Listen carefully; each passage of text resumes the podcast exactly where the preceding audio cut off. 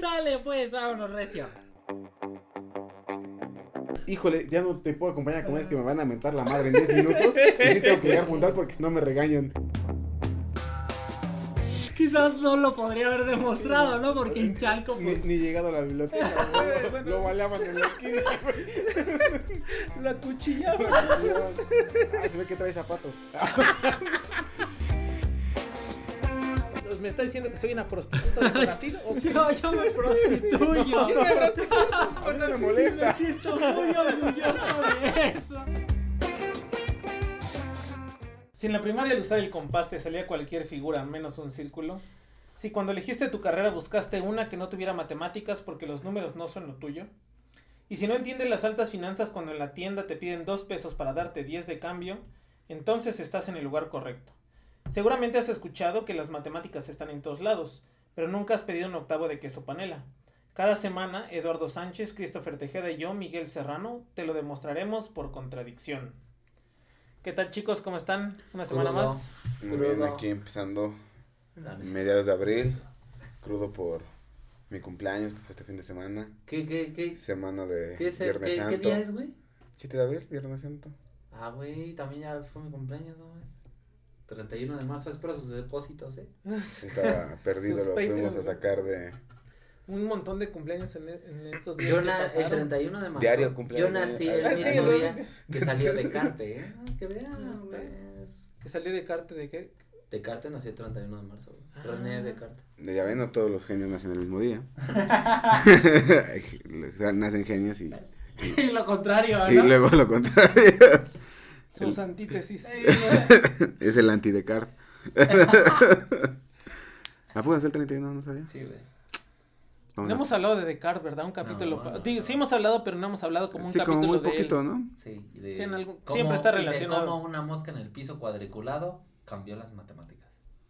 Eso no lo no, no, hemos no, te, lo no te manejo esa, Pues esa esa anécdota. idea del plano cartesiano es ¿Se le ocurrió así? Y justamente porque en un piso cuadriculado vi una mosca. Ah, güey. no me sabía esa anécdota. Yo me sabía la de la mosca y una pared, pero de Stan Lee y Spider-Man. sí, es cierto. Ah, no. Sí, no, sí, es no, eso, no, sí, yo no, también Referencias que no Esa manejamos. sí me la sabía. Pero sí, güey. Ya conocen eso. Va que Horrible. Va. ¿De qué nos vas a hablar? tú ya conoces que bueno, Spider-Man antes, es antes de comenzar mosca. el capítulo, queremos agradecer. A nuestros patrons queremos agradecer por el apoyo que nos han mostrado a lo largo de estos años. Años ya. ¿Ha sido un hueso? Y en especial el capítulo de hoy se lo queremos dedicar a Ah. John Gómez. A Muchas John Gómez, gracias muchas por tu gracias apoyo por el Love apoyo. you, John Gómez. hasta Bogotá, Colombia. ¡Ay, tan divino!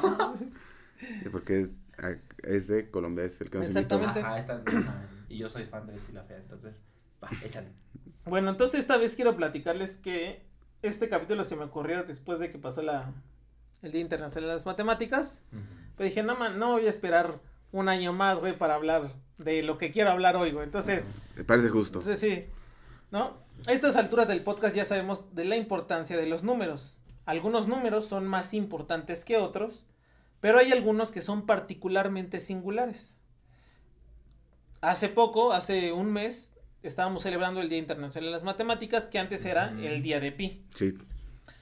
Eh, entonces, como les digo, yo me niego a esperar otro año Para sacar un dato. para sacar un dato interesante de Un Pi. dato perturbador. Exacto.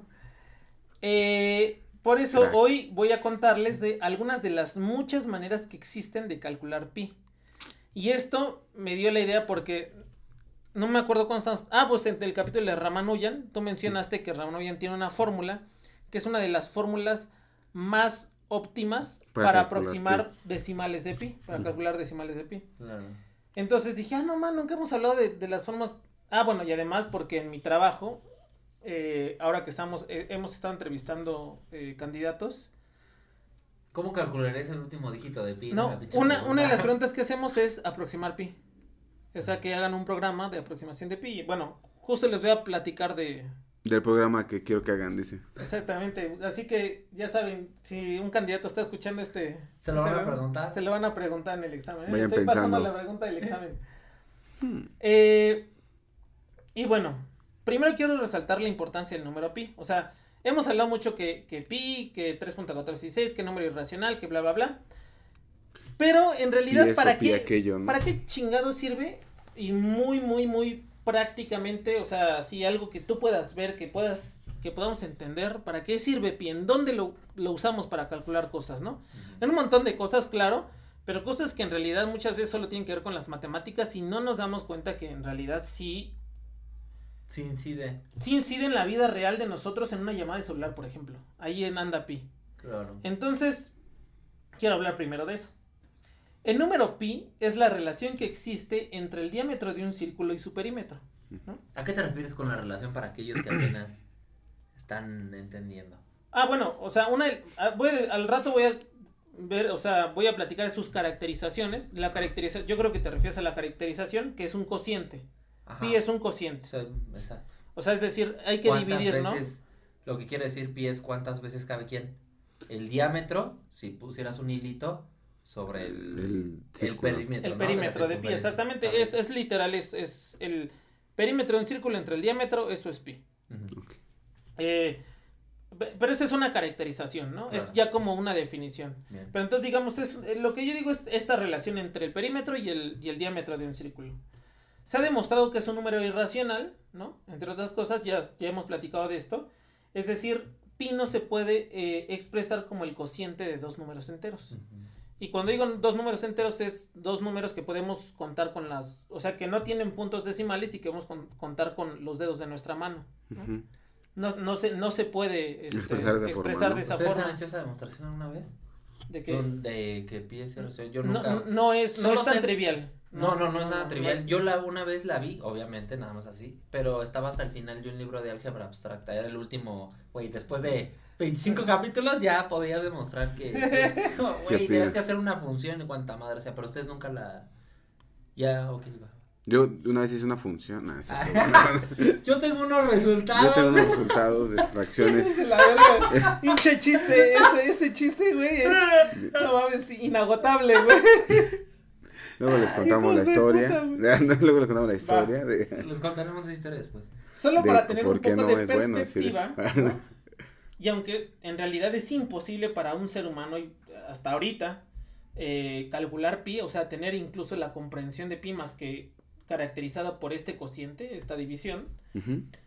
Por ejemplo, sin este número sería imposible tener el GPS, ¿no? El sistema de Los- geolocalización global Ajá. necesita necesita pi cuando hacen sus cálculos. Ustedes cuando ponen así el Google Maps, en ese momento hay una aproximación de pi que está sirviendo para decirte en dónde estás en ese momento, ¿no? Entonces no tendríamos ni Waze, no tenemos Google Maps, ¿no? Puro guía roji. Puro, exacto, sí, exacto, puro plano cartesiano, literal. Y seguro guía roji se hizo basadas en coordenadas gracias a Pi, ¿no? Ah, También. Sí, tal vez sí. Eh, por ejemplo, cuando un celular, cuando alguien, cuando tú haces una llamada o alguien te llama, lo que está pasando en el celular es que el celular se conecta con una torre, que esa torre es la, la repetidora o la que emite señales, estas señales que se transmiten al, al, eh, Al satélite. al satélite. Eso, al- eso sí, A- al güey. DC, güey, al DC. Al satélite. como la luna, pero artificial. Ah, Exactamente. Se transmiten a un satélite y eso triangula una cierta información. Bueno, cuando un celular se conecta con la torre que emite las señales para hacer llamadas, se calcula una transformada de Fourier. Es lo que está pasando. Calcular esta transformada sería imposible si no supiéramos al menos una aproximación bastante... Ay. Ajá, una, una aproximación. No sé de cuántos dígitos, pero una aproximación de pi. Decente, ¿no? Pues Ajá. que la transformada de Fourier tiene. Seno- se es- multiplica por pi, ¿no? Porque es tiene senos y cosenos. Senos ¿no? y cosenos, exacto, tiene senos y cosenos. Entonces, por eso necesita pi.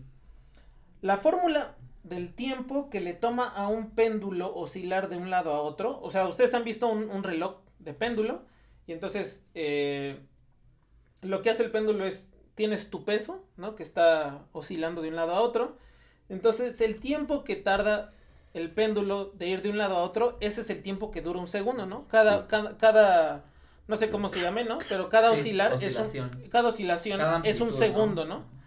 Entonces, la fórmula del tiempo que le toma un péndulo oscilar de un lado a otro está basada en pi. Por lo que es necesario utilizar la... O sea, es necesario pi cuando, por ejemplo, los que, los que se dedican a hacer relojes tienen que hacer cálculos para hacer estos engranes, güey. O sea, para eso se utiliza pi. para, en- en- bueno, no solo, en particular para los de péndulo, porque sabemos que el péndulo es uno de estos problemas de física más, este, Todo es Comunes, péndulo, ¿no? ¿no? Ajá, sí, Todo es sí, el sí. péndulo, es que ¿no? En todos sí, física. todos se, tradu- se traducen. pero eh, Ejemplo, también, péndulo. ajá, o sea, pero digamos también se necesita para los engranes, por ejemplo, de los relojes estos de, de, De los ¿no? De los, de los finos, los- ¿no? Ajá. Del smartwatch. Eh, Sus Eh, también en arquitectura es indispensable el número pi y prácticamente en todos los cálculos probabilísticos y estadísticos precisan de pi. Una Prácticamente. función normal. Sí, exacto. O sea, distribución normal. en realidad todo está basado en que algo es normal, por ejemplo en estadística, y entonces normal en la fórmula es 1 entre, do- uno entre raíz cuadrada de algo por pi. De la desviación estándar, ¿no? de- Creo. ajá, sí, No de- me acuerdo pero sí tiene pi ahí, ¿no? Por ejemplo, la Z de Riemann tiene pi. chingo de cosas tiene pi, pero digo, muchas cosas, por ejemplo, esta Z de Riemann, pues igual no se ocupa mucho, ¿no? Sí, Eh, no, o sea- Pero, por ejemplo, cálculos estadísticos, cuando nos hablaba este López Gatel, ¿no? De, de, de, digamos, De si ahí curva, nos ¿no? encerramos aquí en nuestra casa, entonces es posible que esta variación que existe eh, pueda ser menor y nos podamos enfermar menos. Ahí Sí, andaba pues por ahí escondido pi. El famoso aplanar la curva, ¿no? Lo que decía de, por favor, quédense en casa, vamos a la playa. Digo, quédense en, en casa. Todo eso era a raíz de cálculos medianamente dependientes de pi. Al final del día, creo que lo hemos comentado, ¿no? Que sí es un número que está... De hecho, las computadoras son tan potentes como cuanto tantos dígitos de pi puedan calcular, ¿no? Es como la... Se mide la potencia. No, no sé. Eh, no, bueno, yo no sé ahí, pero sí es cierto que una computadora que puede calcular muchos dígitos de pi es una computadora muy, muy poderosa. Pero no sé si sea el parámetro. Eh, pero bueno, entonces, nada más como para contexto, para estas cosas sirve pi. Para esto hay muchas cosas más, ¿no? Y para hacer un MM de la cebolla con un pi en medio, ¿no? Opinion. Ah, sí. O, O, o el otro chiste. O el otro chiste. Van a cruzar dos números la calle. Y uno va a pasar el número pi y el otro número le dice, después de usted. Y todos los dígitos de pi. Chiste mamón. O pitu. y un dos. Bueno, entonces, ahora sí, vamos a repasar algunas de las maneras más curiosas de calcular pi. va, va, va. La primera y la más ingenua de todas las maneras para calcular pi es muy fácil, ¿no? Tú tienes un círculo, mides el diámetro de un círculo, mides su circunferencia, haces el cociente, ¿no? Haces la división, el perímetro entre el diámetro, eh, con tu metro, con un hilito, con lo que quieras, y eso es una aproximación de pi. ¿no? Ujú. Ok. Ese es como que lo, lo que todos La podemos hacer en nuestra casa, ¿no? ¿no? Eh, con una rueda del carro, con lo que ustedes quieran. Eso es algo muy directo, aunque todos podemos hacer. Otro famoso método de aproximación de pi es el método de Arquímedes. No, no. De acuerdo con este sabio, el truco consiste en inscribir o, sur o circunscribir polígonos de n lados. Sí. ¿no? Es decir, tú tienes el círculo y quieres calcular, bueno, no- Sí tienes digamos, el círculo, tú, ¿no? tú tienes un círculo y entonces afuera Adentro. del círculo, Adentro. ajá, inscribir o afuera, o sea, es, se puede, este, este, Es análogo. digamos, este método es, se, se puede hacer circunscribiendo un polígono, es adentro, O inscribiendo o el círculo. inscribiendo el polígono, afuera. Yo siempre he visto adentro. Sí, Creo sí. que, no sé, no sé si tenga que ver con el Incluso yo recuerdo cuando mataron a Arquímedes. Sí, hablamos de eso, ¿no? En Día de Muertos, y ¿no? yo recuerdo el círculo y estaba adentro. Pero sí, bueno, se, se puede inscribir o circunscribir en realidad. La espada, claro, la de las dos formas se puede hacer. Eh, un polígono de n lados en un, en un círculo y calcular el perímetro del... eh, De la figura, ¿no? Ajá, de la figura y dividirlo entre el perímetro del círculo. La exactitud del cálculo de pi depende del número de lados del polígono. Según estaba leyendo, Arquímedes llegó hasta creo que 92, un polígono de 92 lados. O sea, su aproximación de pi fue muy decente para ese tiempo. Eh, y ese es, bueno, es otro método, ustedes lo pueden buscar, ¿no? Método de aproximación de pi de Arquímedes, ese es famosísimo. De hecho, Arquímedes creo que fue uno de estos, eh, ¿cómo se llama? Bueno, de una de las primeras cotas que hay para pi. Que pi está entre 22 séptimos Ajá. y no sé, bueno, a- no Sí, me acuerdo lo- cuánto, güey, pero es una cota ahí de 22 sép- Superior. ajá. 22 séptimos es la cota que utilizaban, o era la aproximación que utilizaban los griegos para para pi. O sea, ya cuando sean los cálculos, ellos utilizan 22 séptimos. Creo que hasta el 92 es igual, ¿no? Por así, 3.14, 15, 92 y ya después ya. Entonces es muy chida, o sea, esa es una aproximación muy buena. La verdad no sé, pero es muy buena. De hecho, este. Arquímedes fue el que estudió la de la cuadratura del círculo, ¿no? ¿También? ¿Vas a hablar de la cuadratura del círculo? No, no, no, Ah, no hablar ok. absolutamente nada del círculo. No, no, no. Ah, no te estaba preguntando. No, no, porque justo cuando Da Vinci hizo estudios sobre la cuadratura del círculo, eh, llegó a hacer una figura, creo que de ciento y cacho de lados, y dijo que ya tenía casi una aproximación de... El, problema de la cuadratura del círculo es hacer que un... constru- construir con regla y compás un cuadrado que tenga la misma área que un círculo. Dado, ajá. De un círculo dado tienes que construir un cuadrado cuya área sea la misma, ¿no? Con pura regla y compás. Son de los problemas griegos, este... De los, tan- no me acuerdo problemas Sí hablamos, ¿no? ¿Alguna vez ya hablamos de estos problemas? No. No. Mencionamos creo que el de... Ah, güey, hay un capítulo que deberíamos hablar de los problemas griegos estos. del creo que nada más hablamos de la, cua- de la duplicación del El cubo. Ajá. Del, del, de este, del... Del, del El templo, este, del templo Del de este, de, de- de- Apolo. Del- Ah, ¿no era Delfos? Del, el oráculo de Delfos le dice que tiene que duplicar el templo de Apolo. El oráculo de Delfos, claro. Es la que les dice para acabar con la... Y la contaremos en su momento. Pero total que cuando este Da Vinci está haciendo eso, dice que Arquímedes incluso se equivocó con lo que él intentó hacer de la cuadratura del círculo. Que él llegó a un resultado, pero que no está convencido. Y que incluso el maestro Arquímedes se había equivocado antes que él. Entonces que, Que aunque él se equivocó, bien. dijo yo me equivoqué, pero también Arquímedes. Entonces no hay pedo. Entonces nada, es como una curiosidad de este Da Vinci, ya, que ese güey estaba loquito, ¿verdad? Sí, sí, sí. Bueno, entonces este es el método de Arquímedes, ¿no? Ahora, siguiendo el teorema del niño chino, pasamos ahora al método de aproximación de pi del matemático chino Liu Hu. Liu Hui, ¿no? Sí. Sí, porque si alguien, si alguien hizo algo, hay un niño chino que, Que lo ese es el teorema, güey, ¿no? Ese es el Y teorema. es teorema. Sí, sí. Demostrado diario. El método, el método se parece mucho al método de Arquímedes, ¿no? Pero Pero bien. no hay una, no hay una manera como fácil de explicarlo, o sea, gráficamente es muy claro, pero en palabras es muy difícil. Entonces, voy a leer la definición que se tiene de este método, ¿no? Entonces, multiplica un lado del hexágono por el radio de su circunferencia, o sea, de la circunferencia que inscribe al un Hexágono. hexágono. Luego multiplica esto por 3, ¿no? Entonces, tienes un lado del hexágono, Por tres. multiplicas por el radio del círculo y luego la cantidad que te dé lo multiplicas por 3.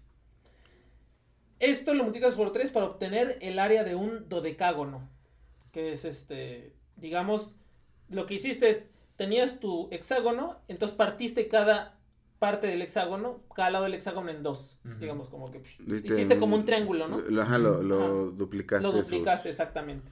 con fractálico el asunto, ¿no? Pareciera Si ser, ¿no? cortamos el hexágono, eh, si cortamos un hexágono un de- o un dodecágono y multiplicamos su lado por su radio, otra vez hacemos lo mismo, multiplicamos el lado por el mismo por el radio y luego lo multiplicamos nuevamente, entonces obtenemos un 24 gón, ¿no? No sé, no sé cuál sea el Mm, Yo tampoco su, su, nombre, su, su decir correcto, pero... exactamente. O sea, va creciendo de dos en dos, ¿no? O sea, bueno, no de no. dos, sino duplicando los se va lados. dos, duplicando, ¿no? ajá. Duplica los exactamente. lados, ¿no? Y bueno, al final es, cuanto más fino cortamos, menor es la pérdida con respecto al área del círculo, ¿no? Que es, lo, es muy similar a lo que hizo Arquímedes, ¿no? Nada más que el razonamiento es distinto, ¿no? Y entonces, entre más veces cortemos, más vamos a aproximar el área del círculo y por tanto vamos a poder aproximar pi. Como más controlado el crecimiento, ¿no? Y no es como ahí estarte preguntando tal, tal vez con los ángulos, sino... Porque ya es con los lados los que vas quebrando, ¿no? Entonces un poquito más controlado el crecimiento. Y más rápido, ¿no? También. Eh, no sé qué tan rápido, la verdad. En algunos sí calculé como la rapidez. Bueno, no lo calculé, sino investigué como qué tan rápido. Pero bueno, en este caso no lo sé. Entonces esa es el, el- la aproximación de Liu Hui, ¿no? De Liu de Hui. este chino Liu Hui, que casi nunca hablamos de orientales, ¿no? Justo estaba pensando, ahorita que dijiste, dije, ¿habrá un güey como Da Vinci en China? Seguro sí. Segurísimo. La ley- el teorema del niño chino dice, que sí. ¿Pero quién? ¿Quién sabe? Liu? Hui. Liu Da Vinci. Eh, bueno, entonces vamos ahora a los árabes, ¿no? También por su parte, Al-Juarizmi, también mejor conocido como Baldor, ¿no? Que, que es el Sí, el- en la portada del Baldor, ¿no? Sí, en la portada del Baldor, güey. Que es el de los algoritmos, ¿no? Él Por es el primer güey los- que dice que la aproximación de pi es 22 séptimos. Y después, como él estaba en, en, bueno, él estaba en esta parte del Oriente Medio, este conocimiento se traslada a Egipto y Egipto fenicia en ese tiempo y es donde los griegos agarran de decir, ah, Chacalea, ¿no? chacalean el 22 séptimos. güey. Pero en realidad fue el Juarismi, ¿no? Baldor, el bien llamado Baldor. Que lo uso para los cálculos prácticos que se tienen que hacer.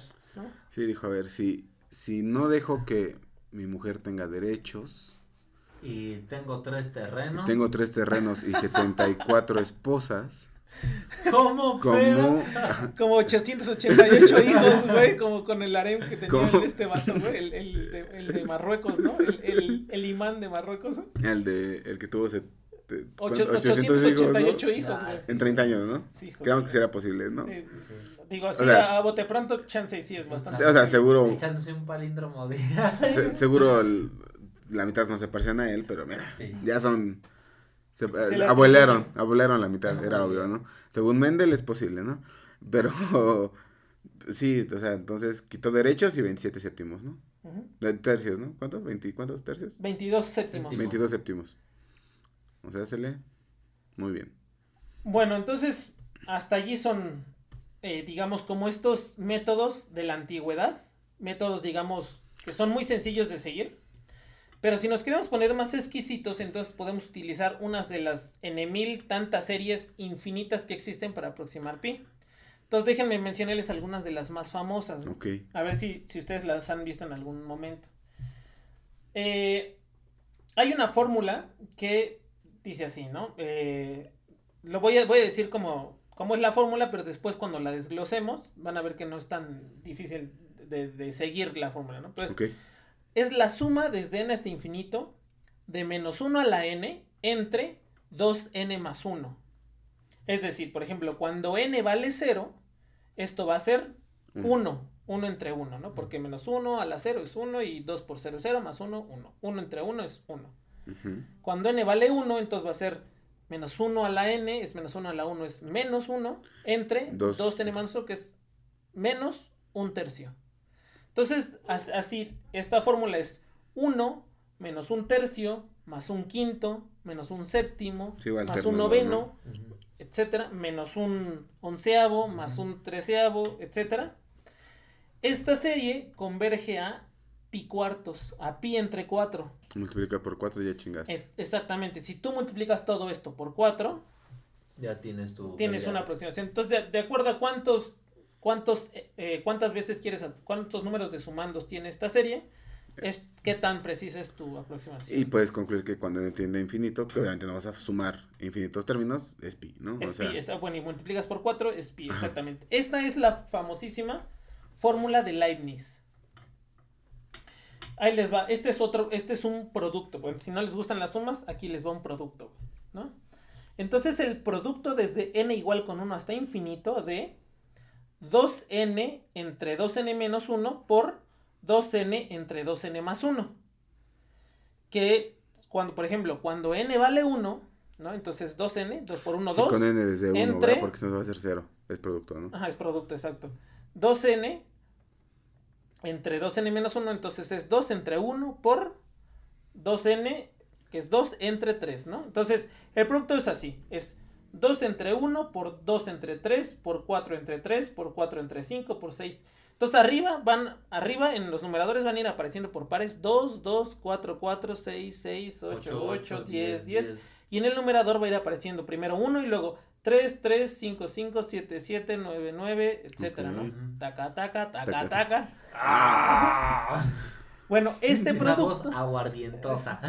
este producto converge a ¡Ea! Pi. ¡Ea! ¿No? Ya bien manager, ojete del medio metro. a pi medios o pi entre 2. Luego Entonces ahora multiplicas todo esto por 2 y te da una pi, aproximación ¿no? de pi. Oye, estaba pensando, fíjate que, a ver, me gustaría saber. La, la de pi sobre 4, yo recuerdo haberla calculado. Es un, por ejemplo, ejercicio que recuerdo haber hecho ¿De serie, en. supongo? en- ¿A cálculo avanzado? en- no, en, bueno, cuando ves series de Fourier o Ok. funciones de. eh, sí, aproximación por series de Fourier para f de x igual al valor absoluto de x. Y entonces a esa le, calcaba, le calculabas justamente su eh, aproximación y luego ya de sacabas. Pero esta de producto, ¿de dónde viene?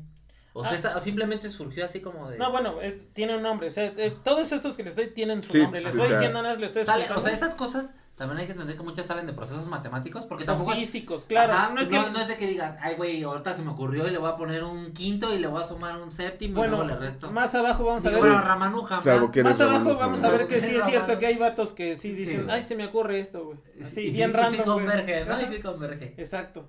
Entonces, digamos, este producto, Ajá. 2, 2, 4, 4, 6, 6, y abajo 1, 3, 3, 5, 5, 7, 7, pero, eh, converge a pi entre 2.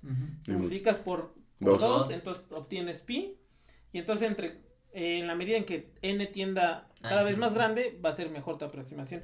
Este se llama el producto de Wallis. De Wallis.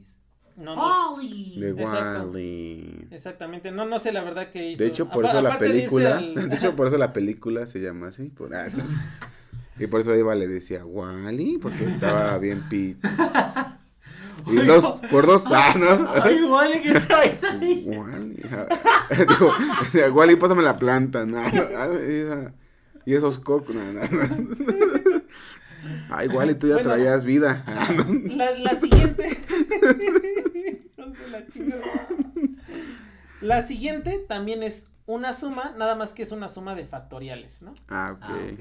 Entonces esta, esta dice así. La suma desde n igual con 0 hasta infinito de 2 elevado a la n por n factorial al cuadrado entre Sí, tiene que haber un entre. 2n más 1, todo eso factorial. ¿Eso qué quiere decir? Por ejemplo, es. El factorial es multiplicar. Si tienes 4 factoriales, significa multiplicar 4 Cuatro por por 3 tres, por por 2 dos, por por 1. Ujú. 1000 factoriales, 1000 por 999, por 998, por 997, bla, bla, bla, hasta, Hasta uno. uno. Esto es, eso es un factorial. Entonces, Y crece, esa madre crece. si n es Rapidísimo. igual a 0, por ejemplo, entonces tenemos 2 a la n, 2 a la 0 es 1, y n, fac- bueno, n bueno, con la definición de 0 factorial es 1. Cero factorial es igual a uno. Entonces ¿no? arriba te queda 1 y abajo te va a quedar 2 por 0, entonces 0 más 1 factorial, 1 factorial es 1, entonces 1 entre 1, el primer término es 1, ¿no? Ujú. Y entonces básicamente los términos de esta suma es 1 más un tercio y después, primero el primer término es 1, después el segundo término es un tercio y a partir del 3 va, eh, a partir del tercer término va así. 1 por 2 arriba y abajo es 3 por 5. El siguiente es 1 por 2 por 3 y abajo es 3 por 5 por 7. Y en el siguiente término es 1 por 3 por 4 y abajo es 3 por 5 por 7 por 9. No Y el siguiente es mames. 1 por 3 por 4 por 5 y abajo es 3 por 5 por 7 por 9 por 11. Y eso se va sumando, ¿no? Esa es más o menos la... Todas estas fórmulas vamos a dejar en los show notes para, para que las vean. Esta suma tiende a pi entre 2, a pi medios. Ah, también. Multiplicar por y dos. entonces multiplicas por 2 y en- de, de- este, depende cuántas veces quieras hacer este cálculo. Es tu aproximación de pi. Esta fórmula es la famosísima, la fórmula de Euler, ¿no? De aproximación de pi. Y, y se podría decir que esta suma es igual al producto, ¿no? Porque las dos son Esta- pi medios, exactamente, ¿no? esta forma, ahorita puedes hacer un chingo de cosas, Sí, ¿no? Esta porque- fórmula es igual al producto de Wallis de arriba, güey, ¿no? O sea, es una locura, quién sabe. Sí, güey, porque, o sea, Está ¿en qué, chido. en qué momento relacionas un producto con una suma que tiene factoriales, Es correcto. que tiene todo este desmadre, y simplemente llévate la noción común de Euclides, ¿no? De que si, dos, si cosas, dos cosas son, son iguales, a una tercera, son, son iguales, iguales entre entre, sí. ellas. Madres. bueno. La siguiente, bueno, si ya no les gustan ni los productos, ni las este, Sumas. sumas, ni los factoriales, entonces la de abajo va a ser una integral, ¿no? ¡Ay, cabrón! ahora sí les voy a integrar. Ah, medio metro. Puro cabeceo. Puro- Amigo, ¿eh? Pues por eso también es, Entonces, la educación sexual también es importante. es- es- esta es la integral, ¿no? Si ustedes calculan la integral desde menos infinito hasta infinito de e del exponencial elevado a la menos, x, al cuadrada, Mm. Ah, ese es raíz de pi, ¿no? eso es Raíz de- raíz de pi. Eh, lo que obtienes es raíz de pi y al final de cuentas lo que estás haciendo es calcular el área que existe bajo, Bajo. la campana de Gauss. Ajá. Este es, esto se llama la integral de la campana de Gauss. Y, Y entonces lo único que tienes que hacer para obtener pi es elevar todo esto al cuadrado. y cabe señalar que la e a la menos x al cuadrado es de las funciones que no tienen una antiderivada directa. Exactamente. Tienes que irte a coordenadas polares, ¿no? Por eso Lo sale pi. haces- lo- Exactamente. te que da pi. haces es decir, eh, Hacer transformaciones, sí. tienes la, o sea, la integral, Sí, depende como- de la variable x, pero escribes esa misma integral ahora dependiendo de otra variable por el teorema de, de R y teta. Ajá, por el teorema de de Fubini. X y Y. La Ajá, integral pero de- aquí lo que se tiene que hacer es cambiar a un radio y a un ángulo. Por- o haces X cuadrada más Y cuadrada y te vas a por polares, que es R Ah, bueno, cuadrada. son- ah, claro, eso, ya, claro. o sea- Sí, pero a fuerza va a salir ahí los ángulos y por eso sale pi. Exacto, ¿no? O sea, sí, tienes que escribir esa cosa dos veces y luego lo que haces es, dependiendo, usas el teorema de Fubini y luego cambias a polares y ya. Sí, hay muchas cosas ahí que se pueden hacer, pero Sí, bueno, es una forma, ¿no? Para el- alguien que no le gusta sumar eso, pues puede Integre. integrar, ¿no? De bueno. Eh, luego, este, se puede encontrar, ¿no? Que n factorial, para cualquier, este, n, se aproxima a, los- eso es, esta fórmula me sorprendió, o sea, n factorial, es lo que dijimos, Sí, de imagínense, uno 1 por- factorial es 1, 2 factorial es 2, 3 factorial es Es 6, seis. 4 factorial es 24, ¿no? Y así. Bueno, pues Sí, n factorial, una n factorial se aproxima, o sea, es aproximadamente la siguiente, la siguiente expresión es raíz de 2 pi n por n sobre e elevado a la n. Entonces, si tú de esa fórmula despejas pi, Tienes una aproximación de pi, ¿no? esto es lo que se llama la famosísima, la fórmula de Stirling.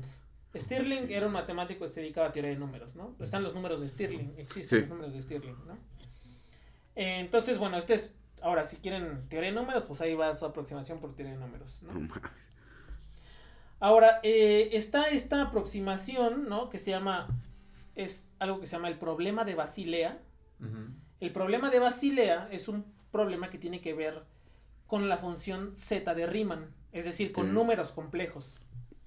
Y entonces te dice que la función z de Riemann evaluada en 2, ¿qué es la función z de Riemann? Lo que sea, algún día vamos a hablar de la función z de Riemann cuando tengamos un doctorado Cuando, Este, cuando, cuando, este, o a un doctor. O esas vacas sagradas es ni. No, pero es uno de los problemas del milenio, ¿no? Es eh, uno de los que está relacionado con, con el con, este, con la z de Riemann. Pero bueno, la función z de Riemann evaluada en 2 es igual a 1 entre 1 al cuadrado más 1 entre 2 al cuadrado más 1 entre 3 al cuadrado más 1 entre 4 al cuadrado más 1 entre 5 al cuadrado, etc. Esta suma converge a pi al cuadrado entre 6. Hijo de- Entonces solo tienes que sacarle multiplicar por 6 y sacar la raíz cuadrada y eso te va a dar una aproximación de pi. Depende cuántos números quieras sumar. Este se llama el problema de Basilea. Así lo pueden Y si no lo encontrar. entiendes, pues vas y leas, ¿no? Trunks. no, hombre, no, puta, pura comedia, oye, traemos Este, finos. y bueno, por último, nada más, bueno, quiero, no, no, bueno, no es el- la última fórmula Ah, que voy a hablar, pero digamos, una de estas fórmulas muy Raras. eh, barrocas, ¿no? Como para, para expresar pi, está la famosísima fórmula de Ramanujan, que es verdad, yo no sabía, pero ahora que investigué, sí es verdad. Esta fórmula es una de las fórmulas más óptimas para calcular eh, Dígitos de pi, ¿no? dígitos de pi muy rápidamente. Además, creo que con cada iteración aproximas 8 Ah, su dígitos madre. de pi. Y es la fórmula de Ramanujan. Entonces, la vamos a poner ahí. La voy a decir ahorita, Sí, pero, no lo vamos a entender muy bien. Porque es que ustedes van a ver, o sea, es una locura que, que no sé. Es que aparte las, fórmulas de Ramanujan siempre eran como cocientes con sumas con productos dentro de Pero, las... pero déjenme decirles, ¿no? A ver, la, la fórmula. La fórmula es 2 por raíz de 2 entre no- 9801 por la suma desde 0 hasta infinito de No, 4k factorial por 1103 más 2600, no, 26390k entre k factorial a la cuarta por 396 a la 4k. What the Me fuck? gusta más que le hubiéramos puesto T, güey. O T, lo que tú quieras, X, A o lo que sea. 4T. ah. Y, es, y eso este, es igual a 1 entre pi. Sí, la, sí, es cierto. la 4T. Eh, eso es, es igual a 1 entre pi. Entonces lo único que tienes que hacer es toda o sea, esta O sea, fórmula. me estás diciendo que la 4T también tiene relación con con- pi. con Sí. pi, exacto, güey. sí. Y es muy, esta es fórmula de Ramanujan es muy eficiente, súper eficiente. Pero a mí, lo, de todo lo que más ¿Cómo se le ocurre? me, me llama la atención de todas estas es que si ustedes ven las de arriba, las, las fórmulas anteriores, Ujú. todas tienen algún patrón, son sumas, son hay Producto, algún pero. patrón, y ¿no? se puede Hay repetir, números ¿no? consecutivos, etcétera. Pero este Ramanoyan así, nomás de Madafaka dice 2 por raíz de 2 entre 9801. Güey, ¿de Hoy me levanté eso? con ganas de escribir el 9801 y lo puso en- dentro de una raíz y se resultaba que eso era pi. Ah, sí, uno entre pi, exactamente. to- todos los de Ramadillan con la realidad bien alterada, Bien ¿no? alterada, güey, Ramanoyan con la realidad bien Con alterada. la güey. percepción de la realidad bien alterada, ¿no? O sea, 26.390, 396 elevado a la 4K, Sí, no a la mames. 4T. A la paso, te encargo. Ah, Eh, No está- mames, sí, sí, es una locura, pero sí es muy, muy efectivo. Y lo pues, más cabrón que se le ocurrió de la nada esa fórmula. Además, ¿no? esta, o sea, todas tienen que ver con algún. Eh, con Pero algún Problema. desarrollo. y ajá. le pones un valor y dices, ah, pues sí está Quiero mal. llegar a esto, Quiero ¿no? llegar a esto y entonces aquí le pongo pi y me queda esta pinche Pero, serie. pero Ramanoyan aquí Dijo, no tenía nada que ver. Se le ocurrió un día así por los loles. Llegó a su casa y dijo, a ver, ahí te va. Se la, la puso en la mesa. Exacto. Y se puso a escribir. Y dijo, ahí así está. agarró un lápiz, se enrolló en un lápiz y Y empezó a escribir así. y ya. Y salió esta chingadera. Sí, güey, porque qué Así. pedo, o sea, ¿cómo se te ocurre? Es que aparte ni siquiera tiene un patrón, es que, ah, no, pues es que nada, no, no hay un patrón, o sea, no hay nada. O sea, está muy extraña. Y por eso es que era complicado, como bien decía Eduardo en su capítulo de Ramanojan, que muchos matemáticos tenían conflicto, ¿no? Porque este güey decía, es que esto da, da pi o cualquier cosa. Y para los demás, pues es, güey, ¿cómo lo comprobamos, no? O sea, es comprobar cosas. Que ya actualmente también se ha, se ha probado que muchas de sus fórmulas también estaban mal, ¿no? Sí, pero en este en particular sí está bien. ¿Verdad? Sí, pero las que estaban bien también sí es como Es de... una locura, sí. Pero seguro No, están mal porque si fue un número, ¿no? Pues que todas si eran y iguales, si güey. estuvieran mal, no estaban mal en el primer dígito, güey. Era hacer. Era en algún momento ahí. En el en el infinito, dígito 100 güey. mil cuando- millones, güey, resultaba que fallaba, ¿no? Sí, sí, exacto, güey. Pues va. Ahora vamos a platicar de dos últimas formas de calcular pi que todos ustedes, nuestros oyentes, pueden realizar en su casa con la supervisión de un adulto, ¿no? Bueno, multiplicar Eh. la raíz de 9000, ¿no? El siguiente método del que les voy a platicar tiene nombre y apellido y es el método de Monte Carlo. Los métodos Ok. de Monte bueno, no hemos hablado igual tal vez de métodos de Monte Carlo, pero déjenme darles una pequeña introducción y tal vez en algún momento hablaremos más este, A profundidad. a profundidad. Los métodos de Monte Carlo son una familia de algoritmos estadísticos numéricos que sirven para aproximar valores a través de la probabilidad, a través de la distribución de probabilidad de ciertos fenómenos aleatorios. Se llaman así en referencia al casino de Monte Carlo que está en Mónaco, donde mi padre Checo Pérez ganó la carrera el año pasado. Chiquita. Ujú. Y acá El, cho- el choquita. El. Entonces, po- se llama Monte Carlo porque además decían que allí era así como de la probabilidad, del reino Y es una canción millennial, la nueva, la de. En Mónaco. Y hasta ahí me sé. Pero sí. Ahí la pongan. El Bueno, en los. Entonces este es La el método de. Monte Carlo para aproximar pi.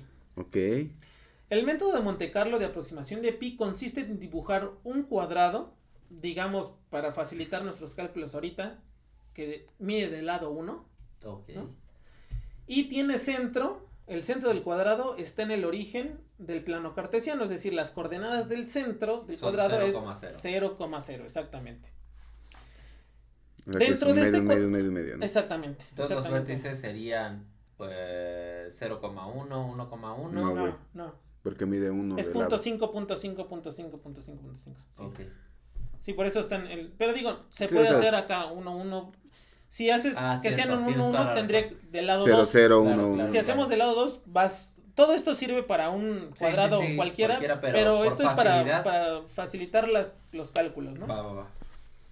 Entonces, dentro de este cuadrado dibujamos un círculo y el, entonces el diámetro del círculo va a ser igual, ¿no? 1. Ujú. Y el centro del círculo va a estar en 0, 0. Ujú. Eh, el, centro del, el centro del círculo también se ubicará en el origen, ¿no? En 0, 0, también ahí está. Luego de esto se dibujan puntos de manera, de manera aleatoria sobre la superficie que dibujamos. Entonces dibujamos un cuadro, adentro dibujamos un círculo y entonces empezamos a poner puntos aleatoriamente, así, lo que sea. Los puntos que están afuera del círculo y los que están a- dentro del círculo, en términos, digamos, de estos métodos de Monte Carlo, van a servir como estimadores de las áreas internas y de las áreas externas del círculo, ¿no? Porque si tú pones muchos puntos, vas a llenar el círculo de puntitos, ¿no? Como que vas a dibujar toda su área y, tú- y todos los puntitos que están afuera es como si vas a dibujar todo el área del cuadrado, ¿no? Entonces, bueno, déjenme decirle la magia, ¿por qué podemos aproximar pi a través de aquí? Como el lado del cuadrado mide 1, entonces su área del cuadrado es 1, ¿no? Lado por lado es 1. Ujú. 1 por 1, 1. En el caso del círculo, dado que el diámetro del círculo es 1, entonces su radio es un medio. Su radio es la mitad de- del diámetro, entonces un medio, punto 5 si quieren. Y entonces el área de un círculo es pi, Pi por radio al cuadrado. Entonces, va a ser pi por El un diámetro. medio al cuadrado, que sería pi por un cuarto o pi por punto Ajá. 25, ¿no? Es su área. Es. En otras palabras, es pi cuartos el área de ese Sí. círculo. Por el diámetro. A partir de esta estimación, ¿no? A partir de una estimación de esta relación, se multiplica por 4, porque entonces tú tienes, ¿no? Tú multiplicas eh, pi entre 4, entonces multiplicas por 4 y se obtiene un estimador para pi, ¿no? Para la simulación se usan números pseudo aleatorios. Cuando digo números aleatorios es que en realidad nadie puede hacer números realmente aleatorios. Tal vez un rayo sí es aleatorio, donde cae. Pero en, pero en la computadora, cuando tú programas esto, se va a programar a través de una semilla o algo así. Y, y todo, entonces- y todos los números, todo- casi todos los algoritmos utilizan como base el tiempo en una computadora, entonces no es completamente aleatorio. Entonces por, eso se llaman pseudo pseudoaleatorios, ¿no? Entonces, eh, para la simulación se utilizan números pseudoaleatorios con una distribución uniforme para las coordenadas de los puntitos, ¿no? X y Y. Y a partir de esos números se forman las coordenadas de los puntos que van a dibujarse dentro del cuadrado. Algunos de estos puntos van a caer adentro del círculo y algunos puntos van a caer Fuera. afuera del círculo, ¿no? Una vez dibujados una cantidad suficiente de puntos, se estimará pi mediante la fórmula siguiente. Pi es aproximadamente 4 por el número de puntos que cayeron adentro del círculo entre el número de puntos totales que pusimos. Y eso es una aproximación de pi. Es la probabilidad. Eh, si queremos tener una aproximación con cuatro cifras significativas, es decir, que sea 3.1415, tenemos que simular aproximadamente 10 millones de puntos. Ah, su pinche. No, pues es muy lento, ¿no? Es ultra lentísimo. Este, este es el problema que ponemos en, en el examen cuando... O sea, para que lo programen, ¿no? Es... mm, No es tan complicado. O sea, tal vez se escucha muy crazy, pero no es tan crazy. Pero por eso sé que son este 10 millones de puntos. Porque como les pedimos, al- justo al final les pedimos... ¿Cuántos, ¿Cuántas iteraciones tienes que hacer de ese algoritmo que escribiste para tener cuatro cifras significativas de pi? No, entonces. Güey, ¿no eres chino? Sus computadorcitas, ¿no? No, sí se tarda porque te mandan el programa y tú lo corres y ahí estás esperando a que. Pues sí, este. Bueno, pero es- está muy divertido, está padre. el- Está- es- y, y entonces se llama Monte Carlo por el casino. O sea, los métodos de Monte Carlo se llaman Monte Carlo por el casino Monte Carlo que está en Mónaco. Por eso. Ya nos contaremos por qué. Y bueno, el último método de aproximación de pi es el método de las agujas o el método de la aguja de bufón. Yo ¿no? conocí a alguien que usaba muchos métodos Monte Carlo. Así está recordando así los recuerdos de Vietnam, el Lalo. Ah, ya, eso es. Ah, ya. el aguja de bufón. El último, el método también tiene nombre de apellido, se llama la- el método de la aguja de Buffon, ¿no? Este modelo de estimación de pi fue desarrollado por el conde de Buffon en 1777. El modelo consiste en lo siguiente, déjenme explicarles a ver si me logro ¿Y explicar. el bien. conde de bufón tenía bufones o hijos? ¿Qué hubo, güey? No, hombre. Tenía los dos, güey. Idea millonaria. güey. Ve- ven mi- traigan al bufón y llevan a su hijo. No, al que hace reír. ah, perdón, perdón, conde. Ahí traían al otro hijo, al chiquito. Ah, es que bien cagado su hijo. ¿Se acuerda el otro día cómo pintó las paredes? Sí, exacto. güey. Y ya luego llevaba al otro. No, este no es tan gracioso, mándalo a matar. Y mataron a su hijo, ¿no? Porque se equivocaban de bufón. Exacto, güey. No, güey, Este- hoy traemos. Ah, no, sí. Ah, no, oye, ya andamos muy inspirados. es que, güey, no mames. Es- pinche apellido, güey. O jugaba en, el- en Italia. También puede ser. El- A lo mejor es hijo. A la, a la mejor, güey, Es a lo mejor el portero es algún tipo de, Descendiente. Pariente. de ¿no? descendiente de un vato de estos, güey. O gracioso. También, güey. ¿Ves? Sí, sí, sí. Bueno, el modelo consiste en arrojar agujas, o, una, o la misma aguja o muchas agujas, en una superficie plana con líneas dibujadas, o líneas paralelas entre ellas dibujadas, igualmente espaciadas, es equidistantes, donde el espacio que separa las líneas es mayor que el largo de las agujas. Es decir, si tu aguja mide un centímetro, las cinco. líneas tienen que medir más de, un- bueno, igual o más de un centímetro. Ok. ¿no? Ok. Y determinando la probabilidad de que una aguja cualquiera corte alguna de las líneas, es decir, Que toque, ¿no? Sí, si alguna de las eh, agujas cualquiera corta alguna de las líneas de la superficie cuando la avientas, con base en esto el lanzamiento se puede estimar pi. Ahorita les voy a explicar por qué.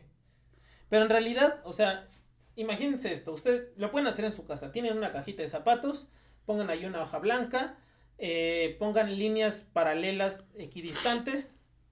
eh, no de esas. Y ya. Ah, y puedes jugar en Argentina. Y tienes tu aguja, la aguja tiene que ser, les digo, o sea, el espacio entre línea y línea tiene que ser al menos de la longitud de la aguja. Pero si queremos facilitar también los cálculos, que sea la longitud del tamaño, la longitud entre línea y línea tiene que ser La longitud de la la longitud aguja de la misma. aguja, ajá, o del palillo, pero de lo que sea. Pero de caneva, porque se agarran de las de coste- coser eh, de los telares, de, de las chambritas, ¿no? ¿Cómo, Ah, ¿Cómo esas güey, agujas? sí. Ah, los ganchos, se De- llaman ganchos, ¿no? Estos gan- no Sí, sé cómo se llaman. sí, las agujas de para punto, ¿no? Ajá. Ay, no mames. Necesitas una caja Ah, sí, es cierto. güey. del zapatos del bufón, güey. No, no es cierto, ya, güey. No, mames. Desayuno Colo Colo, güey. Mira, sí, Soy un chabelo ese muchacho. Perdónenme. Güey. Todavía tenemos dificultades técnicas. Así ya, ya retomamos. Ok. Ya, está bien, Va, está bien. entonces así consiste el, el método, ¿no?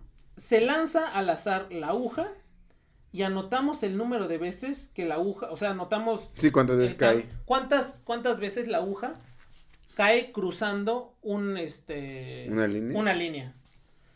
Eh, la aproximación de pi será multiplicar dos veces el número de veces que la aguja cruzó la línea y dividirlo por el número de lanzamientos totales. Es decir, si yo lancé la aguja tres veces y dos y dos de esas este, Cayó. agujas eh, cortó línea, ¿no? Exactamente. Entonces son es 2 por 2 entre el número de lanzamientos totales que es 3. Ok. Eh, no voy a explicar exactamente, o sea, no quiero meterme en detalles más técnicos de los que ya hice ahorita, ¿no? De por qué este método funciona, pero notemos que a la aguja, una aguja, cuando la tiras, siempre va a caer en un ángulo que varía de entre 0 y 180 grados. ¿Están de acuerdo que, o sea, siempre, siempre va a caer en- O así, o acostadita, Así, ¿no? o- bueno, no, o sea, digamos, siempre Ah, va a sí. caer así como en diagonales, ¿no? Y entonces es 0, 180 grados. Sí, porque si, si, si cae por abajo ya cruzaría. Ah, exactamente. Entonces cualquiera entre 0 y 180 no cruza, ¿no? Exactamente. Entonces siempre va a pasar eso. Eso quiere decir que la aguja siempre va a caer entre 0 y pi, Ok. ¿no? O sea, si lo transformamos a radianes. Ah, pues sí. Además, Ah, porque pi vale 180 grados. Ajá, sí, Ah, no, esto va- Ah, Ah, chinga. Ah, no. ¿Cómo? Ah, además, el punto medio de la aguja siempre va a estar a una distancia de entre 0 y, pu- y y la longitud de la aguja entre Entre 2. Entre 2, exactamente. Mínimamente, ¿no? de alguna Porque- de las líneas. O sea, siempre va a estar, tú cae la aguja y este punto medio de la aguja siempre va a estar eh, a lo más, a la mitad de las líneas o más cerquita, o sea, es decir, la distancia más cerca de una de las líneas. Bueno, estas dos variables son variables aleatorias que se distribuyen uniformemente. Esa es la razón. Y para calcular la distribución conjunta de estas dos, solo basta multiplicarlas, porque las dos son variables aleatorias independientes. Ujú. Calculando las integrales adecuadas, se puede mostrar fácilmente que esta es una buena forma de aproximar pi. Y, y no, y no me caería de extraño que más adelante sea la misma que ocupan para el método Monte Carlo, porque es como una variación un poco ahí, ¿no? El Claro, método, claro, ¿no? claro, sí, porque son simulaciones, además son Porque realizaciones. la aguja es un conjunto de. Ay, pinche mamón. Na- nada más que acá son puntos dentro del círculo y aquí son son rectitas, ¿no? rectas, ¿no? Digamos. Dentro de cruzan. rectas. Exactamente. Pero es como la idea, porque al final del día Creativo. la recta es un conjunto de puntos, ¿no? En este caso, Qué si bueno. ustedes repiten ex- este experimento unas 100.000 veces, entonces verán que la aproximación de pi es muy cercana. O sea, es A ver, con Monte Carlo eran un millón de veces, ¿no? 10 millones 10 para tener millones. cuatro cifras significativas. Aquí ¿Cuánto son- tiempo se tarda una computadora, güey, en hacerlo? Bueno, ahorita, digamos, para este método de Monte Carlo, 10 millones no es tan tardado, pero para un, para un algoritmo una que... eternidad más No, o sea, No, no, no, no, no me refiero a un, dos minutos. Ah, O sea, un minuto, dos minutos. Pero estás hablando que es, es un código, por ejemplo, el método de Monte Carlo es un código de tres líneas. sea, es- no es algo muy complejo, son Ajá. cuatro líneas, o sea, Sí, por eso tarda. tienes que calcular la, la, la- este, estas, el XY No manera spoilees porque lo quiero hacer. ok, no, pero y además tienes que calcular una, las distancias, ¿no? Ajá. Y solo eso, y ya este, Y ya ya lo tienes, pero es tardado porque pues tres líneas de código, dos minutos es mucho. Ujú. Y Stack pero bueno. Overflow tiene Bueno, el igual, código. igual no, igual no tres líneas, ¿no? Igual cinco. Pero bueno, son poquitos. El chiste es que es un código muy sencillo. Te digo que este, este güey no es chino. Está de Stack Overflow. código. Sí, ahí, ahí lo vi, güey. yo- Por eso me contrataron. Encanta porque este muchacho, este muchacho es muy fácil, ¿no? Tres líneas de código. de Digo, ¿este güey es chino o qué? No, tres líneas y ya luego como 10 de código. Para acá, en no, no, chinga. no, Pues yo ya terminé, digo. Bien trabado. Es- yo no he visto, pero hay Bien una trabado película de un calculando güey piel, que, a ver, sé- he escuchado que hay una película de un güey que según es muy bueno en mate y utiliza drogas para ver qué tanta capacidad tiene de matemáticas con... Hay una película es así, ¿no? Nunca Creo que la estás inventando. No, güey, sí No, a ver, existe, hay, hay un- hay una película que es donde sale eh, Natasha Romanoff. Pero es la de capacidad del Unlimited, ser humano, ¿no? La capacidad del ser No, humano. güey, esta ¿no? es de un güey que es muy señor, bueno. ¿qué pasaría si un hombre ocupa el 100% de esos? Sí. Eh, el, el 100% dices. Sale el güey llevando el San Juan hasta ver la espalda en bicicleta. sí, sí, lo llegaron a ver. Sí, sí, sí, No, pero está esa película, si no me recuerdo, güey, de un güey que es, es un genio, pero las, dro- o sea, quiere ver qué tanta capacidad tiene o mejorarla y lo hace particularmente cuando consume drogas y según el güey es aún más cabrón, ¿no? Entonces, bueno, Yo, pero o sea, así va la idea, pero no Yo recuerdo. la que se llama Lucy. Pero no consuman Y, drogas, amigos. eso y es esa, malo. este, es un como refrito de la de este Bradley Cooper, ¿no? De la de Unlimited Test. Sin Límites. Y ya después sacaron la serie de Sin Límites que está basada en la de Bradley Cooper. No he visto, no he visto la serie. Yo tampoco, pero sé que está basada en eso. Y la que sé Chris, creo que la acaba de inventar. No, no sé, no, no la he visto, no, no, no sé. No, yo tampoco, sí, la voy a buscar. No, Lo checo. Ah, lo checo. Niños drogados, bueno, con matemáticas. Sí, güey. Noticias, ¿no? De, de China. Ah, Ay, no. Así que ahí está este capítulo de aproximaciones Muy de pie. coqueto, muy coqueto, me gustó. O sea, yo lo que digo, salvo estas muy especiales, todas las demás creo que las podemos calcular en nuestras casas con papel y lápiz. Son fáciles. Más la de Ramanujan es. Pero como hemos dicho, son números muy importantes, ¿no? Aparecen en, en muchas áreas, ya sea Como la del círculo. en... Exacto, sí, bien, sí, como el círculo. Max Pipo También Radio. son cotas, güey, cotas importantes. Por ejemplo, bueno, mm, hay una función que es continua en todo punto y, y no es diferenciable en ninguno. Y para que esa se cumpla, güey, debe de haber una cota y la cota tiene que ver con el número pi. Entonces, está chido. Cu- es. O sea, a mí, a mí lo que más me llama la atención de todo es, pi es un número, eh, a ver, pi es, es una relación que existe naturalmente, Sí. pero que no es que lo utilicemos en nuestros cálculos diarios, ni la gente. Ya. O sea, los matemáticos lo utilizamos mucho, o sea, está en todas las materias de cualquier, de, de cualquier materia lo utilizamos prácticamente. Pero también, o sea, nos damos cuenta que se el, al menos el concepto de este número es súper importante para cosas que hacemos diario. Y Sí. fíjate que a pesar de que todos asumimos que es un número irracional, pero la demostración está, pues como dices, no es nada trivial. O sea, por ejemplo, la de raíz de 2 o la de la raíz de un número primo, pues todavía dices, Te digo, tampoco es tan trivial, pero, pero no es muy difícil. O sea, alguien con una cierta formación Ah, claro, matemática puede pero, o sea, te digo, necesitas Pero tal vez alguien con una formación matemática, tal vez no seamos capaces de entender Sí. completamente por ¿Y, qué y dónde- es- ¿Y alguna vez la vieron ustedes en algún libro? Les digo, yo nada más conozco, yo el único libro que vi en algún momento que en su temario aparecía la demostración de que pi era irracional era el libro de Friedberg. Eh, no, no es el de Freiley, de álgebra abstracta, creo. No, pues, no, ¿No? yo no lo he visto, pero supongo que en internet debe haber mil... Está Coverflow, ahí está. Ahí está. No, ahí está, güey. Cuando te preguntan en el empleo, ¿dónde está? Nada más le pasas el link, ¿no? Aquí lo encuentra, jefe. Pues, ¿Cuántos ha agradado? Está Coverflow. de- Recomendado. Güey. ¿cuántas empresas se han salvado gracias a Stack Overflow? güey? Sí, güey. Está chido. ¿Algún indio, al- algún indio ya ¿Cuántas lo... tareas de alumnos de ya lo posgrado se programó? han integrado gracias a Stack Overflow? Exactamente. Pero bueno, muy buen, muy buen capítulo. Pues este fue el capítulo. Te quedó picudo. Ah, No, ahí No, no, quería, no, no quería esperarme el otro año para Sí. hablar de esto, güey. Eh, bueno, pues eso fue todo Bien por el capítulo Eso fue todo por el capítulo del día de hoy. Antes de terminar, pues los invitamos a, si llegaron hasta acá, que se suscriban, le den manita arriba a los videos, lo compartan y si pueden, pues nos ayuden en nuestras redes eh, o se vuelvan Patreons, ¿va? ¿Sus redes sociales cuáles son? A mí me encuentran en todos lados como Miguel Math. A mí me encuentran en YouTube como Matt Wammer.